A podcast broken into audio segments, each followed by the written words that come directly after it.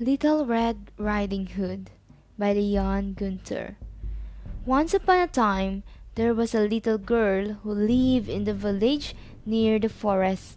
Whenever she went out, the little girl wore a red riding cloak, so everyone in the village called her Little Red Riding Hood. One morning, Little Red Riding Hood asked her mother if she could go to visit her grandmother, as it had been a while since they had seen each other.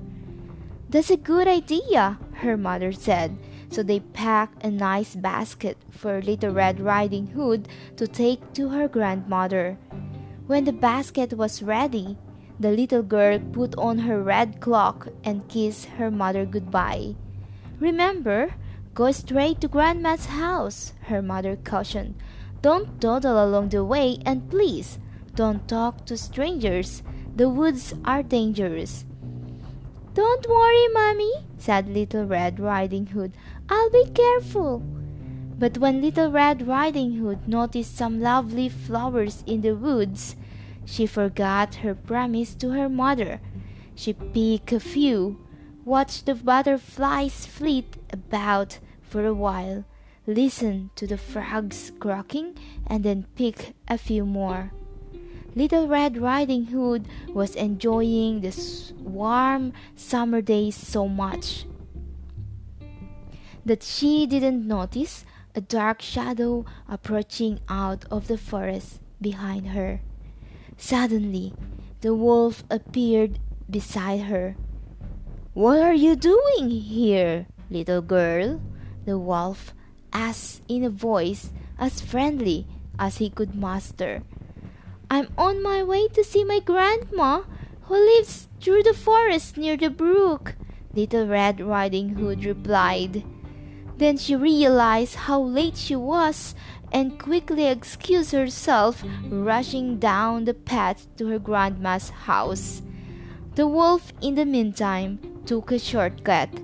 The wolf a little out of breath from running, arrived at Grandma's and knocked lightly at the door. Oh, thank goodness, dear! Come in, come in! I was worried sick that something had happened to you in the forest, said Grandma, thinking that the knock was her granddaughter. The wolf let himself in. Poor Granny!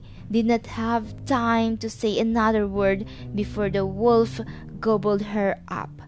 The wolf let out a satisfied burp and then poked through Granny's wardrobe to find a nightgown that he liked.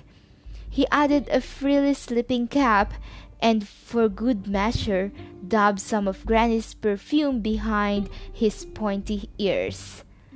A few minutes later, Red Riding Hood knocked on the door. The wolf jumped into bed and pulled the covers over his nose. Who is it? he called in a cackly voice. It's me, Little Red Riding Hood. Oh, how lovely! Do come in, my dear, croaked the wolf. When Little Red Riding Hood entered the little cottage, she could scarcely recognize her grandmother. Grandmother! Your voice sounds so odd. Is something the matter? she asked. Oh, I just have touch of cold, squeaked the wolf, adding a cough at the end to prove the point. but grandmother, what big ears you have! Said Little Red Riding Hood as she edged closer to the bed. The better to hear you with, my dear, replied the wolf. But, grandmother, what big eyes you have, said Little Red Riding Hood. The better to see you with, my dear, replied the wolf. But, grandmother, what big teeth you have, said Little Red Riding Hood, her voice a little quivering slightly. The better to eat you with, my dear! roared the wolf, and he leapt out of the bed and began to chase the little girl. Almost too late, Little Red Riding Hood realized that the person in the bed was not her grandmother, but a hungry wolf. She ran across the room and through the door, shouting, Help! Wolf! as loudly as she could.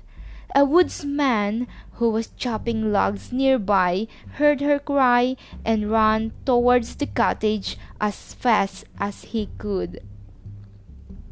He grabbed the wolf and made him spit out the poor grandmother, who was a fast bit frazzled by the whole experience, but still in mm-hmm. one piece. Oh, Grandma, I was so scared, sobbed Little Red Riding Hood. I'll never speak to strangers or dawdle in the forest again. There, there, child. You've learned an important lesson. Thank goodness you shouted loud enough for these kinds of woodmen to hear you. The woodman knocked out the wolf and carried him deep into the forest where he wouldn't bother people any longer. Little Red Riding Hood and her grandmother had a nice lunch and a long chat.